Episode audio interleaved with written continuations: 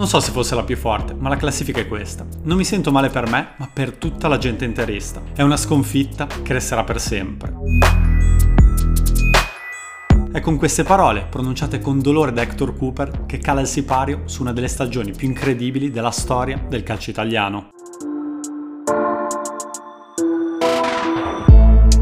Il calcio spesso è come una lunga partita poker, perdi anche in maniera sanguinosa, ma hai sempre la possibilità di rifarti. Alla Juve, che non ha ancora assorbito il colpo dello scudetto perso sotto l'acqua di Perugia, il momento giusto sembra capitare nel luglio del duemilauno, e a giocarsi questa mano è ancora una volta Marcello Lippi. Mai amato dalla Milano nero-azzurra, il viareggino è tornato in quella che ha sempre considerato la sua casa.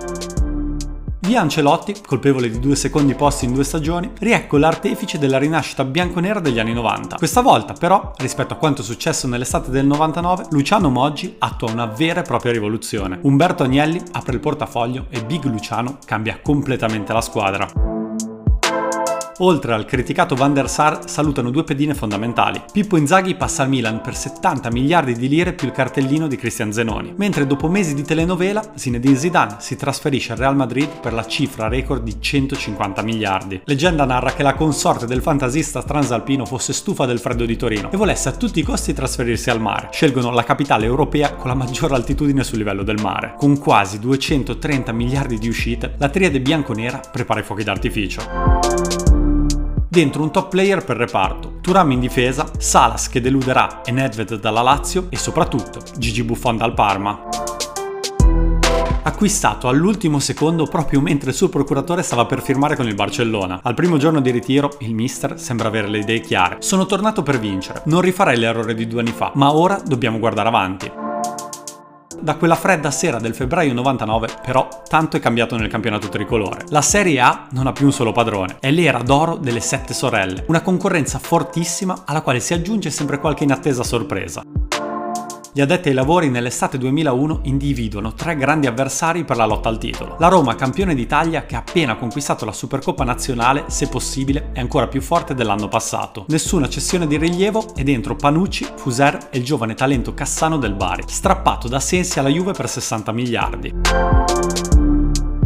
La Lazio, che ha confermato il blocco della rosa aggiungendoci Stam e Mendieta, e soprattutto l'Inter, che dopo l'interregno di Tardelli ha un nuovo condottiero. Lo chiamano El Hombre Vertical e nel giorno della sua presentazione ripete la stessa frase del suo connazionale Helenio Herrera: vinceremo tutto e contro tutti. Il suo nome è Hector Cooper.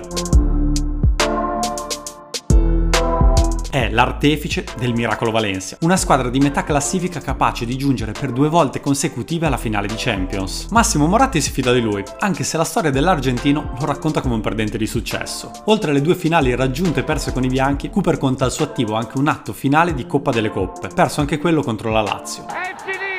La Lazio conquista la Coppa delle Coppe! Ma non fa niente, il patron nero-azzurro anche stavolta non bada a spese e gli regala Toldo, Materazzi, Consensao e i turchi Emre e Okan. E come colpo finale resiste alle sirene juventine per Christian Vieri. Bobo è stato per giorni a un passo dal tornare a vestire la sua vecchia maglia, ma la dirigenza nero-azzurra prima ha chiesto in cambio Trezeguet e, visto il no secco di Moggi, ha tenuto duro e ha vinto. Allo start del campionato però in testa ci va una debuttante neopromossa, il Chievo di Gigi Del Neri. Si capisce subito che non è un fuoco di paglia. I veronesi viaggiano a mille all'ora, forti di un undici collaudato e di un gioco imparato a memoria. Battono la Fiorentina al Franchi all'esordio, spaventano la Juve alla terza giornata e poi si sistemano in alta classifica. Per alcune giornate sono addirittura in testa. Nemmeno l'immeritata sconfitta contro il Milan a San Siro e la clamorosa rimonta subita nel primo storico derby in A lasciano il segno. L'apice del loro girone d'andata è il due a uno inflitto all'Inter il quindici dicembre in trasferta. Non siamo più simpatici, penso. Penso siamo temuti adesso. La favola del presidente Campedelli e dei suoi carneadi è diventata realtà. Sono sulle prime pagine di tutti i giornali perché dopo la quindicesima giornata sono primi in classifica a trentadue punti, nel momento in cui tutte le vere pretendenti allo scudetto sono in difficoltà. La Lazio, dopo l'esonero di Zoff, esce di scena. È a meno nove dalla vetta. Stessa sorte capita al Milan. Berlusconi esonera l'imperatore Terim e opta per la bandiera Ancelotti, una scelta che a lungo termine pagherà. Intanto però si è fatto male Inzaghi e senza partner anche un grande bomber come Shevchenko non può far miracoli. Si trovano a meno otto dal Chievo. E la Juve? In crisi, di gioco e di vittorie. Buffon si nota solo per una papera pazzesca contro il Chievo. Nedved invece proprio non si nota. Il ceco è un fantasma che vaga per il campo, vittima di un equivoco tattico che nessuno riesce a risolvere. Da cavallo pazzo a ronzino, lo etichetta la stampa sportiva. Lippi, partito con l'idea del vincere col bel gioco, smonta e rimonta il suo giocattolo, ma la squadra non gira. Anzi, a novembre, dopo la sconfitta di misura contro una Lazio in crisi nera, subisce anche una contestazione. Si parla di mercato costoso e fallimentare, di nuovi innesti a gennaio. Sono a meno sette dalla prima posizione e la realtà dei fatti è che fino al ventitré dicembre, giorno dell'exploit di Brescia quattro a zero, della vera Juve non si ha traccia. L'Inter tiene il passo rimanendo a meno uno. Inizia bene, poi le quattro sberle che le rifilano i cugini la riportano coi piedi per terra. Anche la Pinetina hanno a che fare con i fantasmi. Tutti, ma proprio tutti, sono in attesa del grande ritorno di Ronaldo. Cooper si immagina la coppia dei sogni insieme a Vieri, con Alvaro Recoba alle spalle ad innescarli. Per il momento bisogna avere pazienza e contare sui gol dei panchinari Ventola e Callon, che tengono la squadra nelle prime posizioni. L'unica certezza del torneo pare essere la Roma. Parte piano, ma quando alla quinta giornata espugna il Delle Alpi con una prestazione magistrale, si capisce che la banda Capello è ancora la favorita numero uno. Infatti prima di Natale i giallorossi riportano il Chievo con i piedi per terra, stravincono tre a zero a Verona. Il messaggio è chiaro, se i due squadroni del nord vogliono lo scudetto, sanno con chi devono lottare. Alla sedicesima giornata sorpassano i veneti andando ad un punto dall'Inter, prima in classifica dopo la sofferta vittoria in casa del Piacenza, risolta da un gol di Bobo Vieri all'ottantatreesimo. Fino alla ventesima rimangono proprio i capitolini nero-azzurri a scambiarsi la prima posizione, con il Chievo che abbandona i sogni di gloria. La Roma va in testa alla diciassettesima. Poi l'Inter riprende il comando due turni dopo. In questa battaglia che vede entrambe le contendenti perdere qualche colpo, come il pareggio dell'Inter a Venezia, o quello tra Roma e Udinese, i bianconeri rosicchiano qualche punto. Alla ventesima infatti battono proprio la squadra di Del Neri con un tre a uno netto in trasferta. E la giornata successiva, dopo aver liquidato il Lecce, si portano a quota quarantatré, alla pari dell'Inter e dietro i capitolini di un solo punto. Il primo turning point del torneo arriva subito dopo. La sera del dieci febbraio duemiladue all'Olimpico si danno appuntamento prima e seconda. I padroni di casa ci arrivano con il morale a mille. Gli ospiti consapevoli di avere finalmente un Nedved in più e un Trezeguet che non smette di segnare. Partita equilibrata? Tutt'altro. Come all'andata è un monologo romanista. La Juve si rintanna nella sua tre quarti a difendere e ripartire. Buffon è superlativo su Battistuta, poi Giuliano lascia in dieci i suoi. Con più di un tempo da giocare in superiorità numerica e con un avversario alle corde, Totti e compagni spingono sull'acceleratore. Metà ripresa, piatto filtrante di Del Vecchio per Battistuta in area piccola, che colpisce a botta sicura. Ma il bomber albiceleste ha dimenticato di fare i conti con un suo avversario, uno di quelli che non molla mai. Lo fa in silenzio, non è un capopopolo, ma un leader che parla a voce bassa. Gioca sulla fascia e appare all'improvviso tra la palla e la rete, praticamente facendo da schermo e salvando il risultato. Si chiama Gianluca Pessotto. Se la Juve inizia a prendere coscienza del fatto che può davvero vincere il suo ventiseiesimo scudetto, lo deve a quella giocata, che permette agli uomini di Lippi di restare in piedi quando erano un metro dal K O. zero a zero, un risultato che si rivelerà decisivo a maggio. Entrambe le sfidanti comunque guadagnano un punto sui neroazzurri, sconfitti dal Bologna per due a uno. La squadra di Cooper non sembra essere in grado di approfittare delle occasioni. Nelle successive cinque giornate succede di tutto. La Roma pareggia con Lecce e Brescia. L'Inter vince contro i cugini con un gol di Vieri al settantottesimo. La Juve pareggia all'ultimo minuto un derby contro il Toro che sembrava già perso, con un gol di Maresca che festeggia con un'esultanza che rimarrà nella storia. Ora sono tre le contendenti che continuano a scambiarsi la prima posizione, rimanendo distanziate da soli due punti. È un inedito triello finale, degno di un western di Sergio Leone. La ventiseiesima giornata è un momento chiave della stagione. La Juventus, da seconda in classifica, deve andare a San Siro a sfidare l'Inter, prima ad un punto, mentre la Roma gioca il derby. A Milano Seedorf porta in vantaggio i neroazzurri. La Juve ha una reazione d'orgoglio e la ribalta con Trezeguet e Tudor. Quando i bianconeri sembrano avere il primo posto in tasca, ancora Seedorf al novantesimo la pareggia. Quella rete spedisce la squadra di Lippi al terzo posto, già perché la Roma il giorno dopo vince cinque a uno contro la Lazio, conquistando la vetta della classifica a pari punti con l'Inter. Alla ventottesima, il ventiquattro marzo, c'è lo scontro diretto tra prima e seconda. Inter contro Roma a Milano. Ci si gioca un pezzo di scudetto perché incredibilmente la Juventus ha perso uno a zero a Parma la sera prima. La partita è nervosissima, ma è una di quelle gare in cui Alvaro Recoba è in stato di grazia e fa davvero paura. Gol dell'uno a zero. Assist per Vieri per il due a zero. Punizione magica al settantaduesimo che spegne le speranze degli uomini di Capello. tre a uno e seconda sconfitta stagionale per i capitolini. I milanesi vanno a più tre, a cinquantanove punti, e ora sono i favoriti per il tricolore.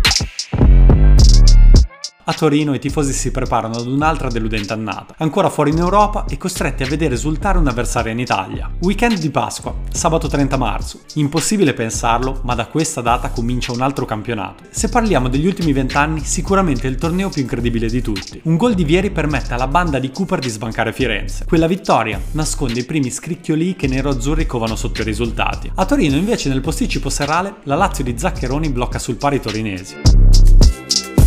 Se ci crediate o no, quel punto accolto con fischi sarà decisivo per il titolo, perché nel primo tempo Gigi Buffon è straordinario almeno due volte nel salvare il risultato. Quella sera tutto cambia, anche se tra Inter e Juve ci sono ben sei punti di distacco a cinque giornate dalla fine. La domenica dopo i torinesi esorcizzano Perugia, quattro a zero. La Roma si salva grazie a due rigori negli ultimi minuti da un umiliante K O a Venezia, mentre l'Atalanta sbanca incredibilmente il Meazza. Un gol di Berretta al sessantaduesimo sigla il due a uno finale. I neroazzurri sembrano accusare lo scivolone. Sono ancora primi, ma le inseguitrici si fanno sotto. Roma a meno due e Juve a meno tre.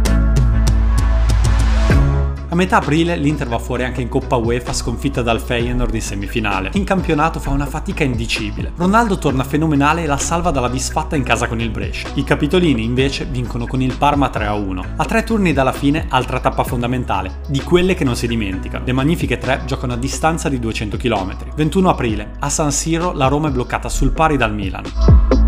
Vieri e compagni invece sono avanti due a uno a Verona grazie a un clamoroso errore di Lupatelli. I vice campioni d'Italia giocano forse la loro peggiore partita dell'anno a Piacenza, nervosi, fallosi e mai pericolosi sotto porta. Poi d'improvviso il dio del calcio decide che la ruota delle emozioni deve girare ancora. Mancano due minuti al novantesimo. In quell'istante la classifica recita: Inter sessantotto, Roma sessantaquattro, Juve sessantatré. Algarilli Davids manda in avanti l'ennesimo pallone. Amoruso fa la sponda per Pavel Nedved. Due rimbalzi, poi esplode il sinistro. La sfera va esattamente all'incrocio. zero a uno. In Emilia hanno giusto il tempo di festeggiare e rimettere al centro la palla che il tabellone suona d'improvviso. Federico Cossato, bandiera clivense al novantaduesimo, infila Toldo e porta sul due a due il match del Bentegodi. È un colpo tremendo per i neroazzurri che sembra si stiano pian piano sciogliendo. A centottanta minuti dalla fine ci sono ancora tre team in due punti. La domenica dopo l'Inter trema ancora un tempo col Piacenza, ma questa volta ci pensa Recoba a toglierla dai guai, mentre Juve e Roma passeggiano contro Brescia e Chievo. Ultima giornata, la classifica recita: Inter sessantanove, Juve sessantotto, Roma sessantasette. I neroazzurri devono affrontare la Lazio all'Olimpico, i bianconeri sono in trasferta ad Udine, i giallorossi a Torino contro i Granata. Al di là delle molteplici combinazioni, contano due cose. Primo, lo stato di forma delle squadre, e in questo i Lippi Boys sono al top soprattutto moralmente. Secondo, le motivazioni dell'avversario. Il Torino di Camolese è quasi certo dell'Intertoto, causa rinuncia dell'Atalanta. L'Udinese si è salvata a Lecce sette giorni prima. La Lazio si gioca l'accesso alla UEFA punto a punto con il Bologna, ma i suoi tifosi non ne sembrano preoccupati. Colpevoli di una stagione deludente, i ragazzi di Zaccheroni, quando entrano in campo per il riscaldamento, si trovano davanti a un'atmosfera irreale, un tripudio di bandiere nero-azzurre anche nella curva nord, la loro roccaforte. Gli ultrasalaziali, attraverso il tam-tam delle radio locali, sono stati chiari: deve vincere l'Inter, non vogliono un altro scudetto romanista e men che meno bianconero. Ogni volta che Nesta e compagni toccano palla, piovono fischi. Al Friuli intanto i gemelli del gol Trezeguet e Del Piero chiudono la pratica nei primi dieci minuti. Colpo di testa del francese e diagonale del numero dieci in contropiede. Per il momento sono primi e in panchina hanno tutti la radio all'orecchio. inizia la giostra. Roma, dodicesimo minuto, angolo di Recoba. Peruzzi forse ostacolato da Di Biagio, perde palla. Vieri è lì e la deve solo toccare. uno a zero. Si riprendono la vetta, ma solo per otto minuti. Lob di Stankovic per Fiore. Sinistro a rimorchio e Karel Poborski pareggia e festeggia insultando i suoi tifosi. I milanesi tremano, ma dopo quattro giri di lancette Gigi Di Biagio fa due a uno di testa. Inter virtualmente campione. La Lazio ci ha provato, ma l'ambiente del catino romano quel pomeriggio è davvero pesante. Per i biancocelesti si respira area di smobilitazione, di cessioni importanti, di ristrutturazione. Ma quando l'arbitro Paparesta sta per mandare i ventidue negli spogliatoi, da un innocuo cross di Stankovic, Cordoba alza un campanile che arriva nella zona di Gresco. È uno dei tanti terzini sinistri passati alla corte di Moratti negli ultimi anni. Un modesto difensore che ora si trova a giocare la gara della vita. Quando la sfera si avvicina a lui, lo slovacco non sa che fare e l'appoggia piano verso Toldo. Poborski, ancora lui, lo intuisce molto prima e si fionda sulla palla. due a due. La tensione è altissima, la paura di non riuscire a vincere uno scudetto che sembrava già vinto contro i rivali di sempre è incalcolabile. Servirebbe una reazione, ma di fatto la gara dell'Inter termina lì. Al rientro dagli spogliatoi gli uomini di Cooper provano solo qualche tiro da lontano, dopodiché mollano. Prima Simeone è liberissimo di colpire di testa per il tre a due. Poi Cesar ubriaca Zanetti e mette un cioccolatino sulla testa di Simone Inzaghi. quattro a due, tra fischi e stupore. Sembra che nessuno ci creda, invece sta succedendo davvero. A Udine, ormai, anche la radio non serve più. La panchina esplode di gioia. Antonio Conte già esulta con i suoi tifosi che hanno riempito l'impianto dell'Udinese. A Torino, intanto, un pregevole pallonetto di Cassano consegna tre punti e secondo posto alla Roma. L'ennesima beffa per i neroazzurri che finiscono al terzo posto. Eravamo più forti dell'anno prima, ma quella partita di Venezia ci ha condannato, dirà Capello tempo dopo. Il campionato più pazzo della storia va in archivio con tre istantanee. Ronaldo che piange in panchina dopo la sostituzione, Materazzi che con un gesto discutibile sgrida i laziali per la vittoria e un'intera squadra che festeggia sotto la curva il suo tricolore più bello, il numero ventisei. La maggior parte dei giocatori era convinta che l'Inter avrebbe vinto. Io continuavo a ripetere: non molliamo, se vinciamo le ultime cinque partite, vinciamo il campionato. Parole e musica di Marcello Lippi, uno che ci ha sempre creduto. Si è seduto al tavolo, ha giocato e ha vinto la sua mano più importante, prendendosi la rivincita su Moratti che lo licenziò e su chi criticò la scelta del suo ritorno a Torino. D'altronde, chi l'ha detto che la minestra riscaldata non è mai buona? Cioè un gruppo di ragazzi che, che partecipa fortemente a tutte le emozioni dei compagni, di qualsiasi compagno, eh, sia le gioie che i dispiaceri, che i momenti di difficoltà.